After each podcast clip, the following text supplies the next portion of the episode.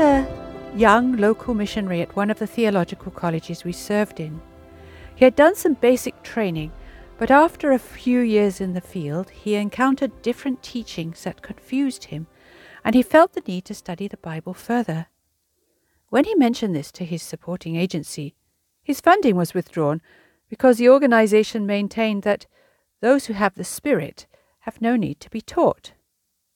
Nonetheless, the missionary decided to come to college without support.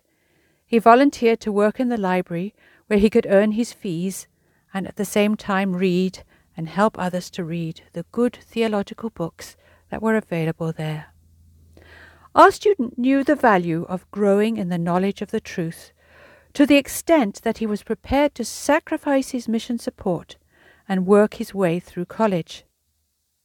The problem was that his mission organization had interpreted verse 27, You have no need that anyone should teach you, to mean that Christians do not need to study the Word.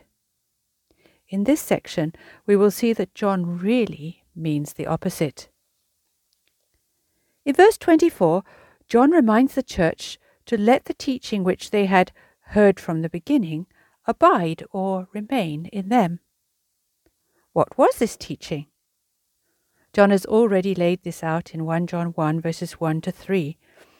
It is the testimony of the apostles to the life and work of Jesus, the Son of God, who became human, shed his blood for us, and rose again to bring us eternal life in fellowship with the Father. This, John argues, is the truth. Those who believe it, live by it, continue in it, and receive the promised eternal life, as in verse 25. As Calvin notes, here is the fruit of perseverance, that they in whom God's truth remains, remain in God. Why is John writing these things? He states his purpose clearly I write these things to you about those who are trying to deceive you. Verse 26.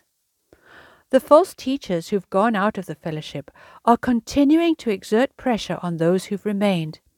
They appear to be trying to persuade the church that Jesus Christ is not the promised Messiah. We saw that in 1 John 2, verse 23. And that people do not need to come to him for cleansing from sin we saw that in 1 John 1 8 to 10. And that there are no ethical consequences to faith. And we saw that in 1 John 2 verses 9 to 11. Instead, in verse 27, John urges the church to abide in the apostolic teaching that they have already received and which has brought them into living fellowship with the Father. He points out that they do not need any other teachings because the Spirit of God within them bears witness to the truth about Jesus Christ. As they have already been taught the truth, he urges them to continue believing it. This will require the study of the Word of God. There is a good reason for remaining in the truth. Jesus Christ will come again, and when he appears in judgment, verse 28, those who have held on to the truth will not be ashamed, but will face him confidently, unlike the false teachers and their followers. John then reminds the church how they can be sure that they are abiding in the truth.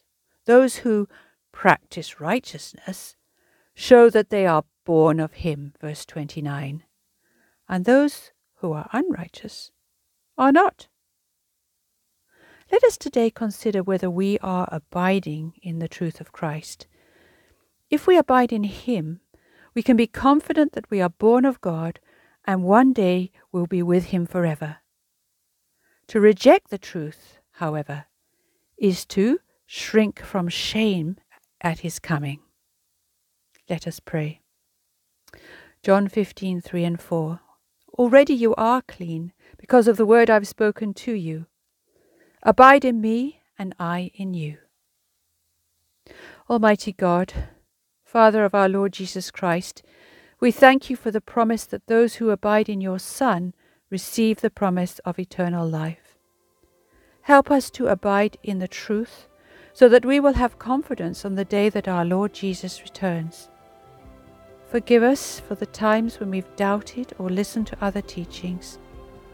Thank you for giving us your Spirit, who bears witness to the truth that Jesus Christ is indeed the Son of God. In the name of Jesus we pray. Amen. Lift Up Your Hearts devotionals is produced by GAFCON Global Anglicans.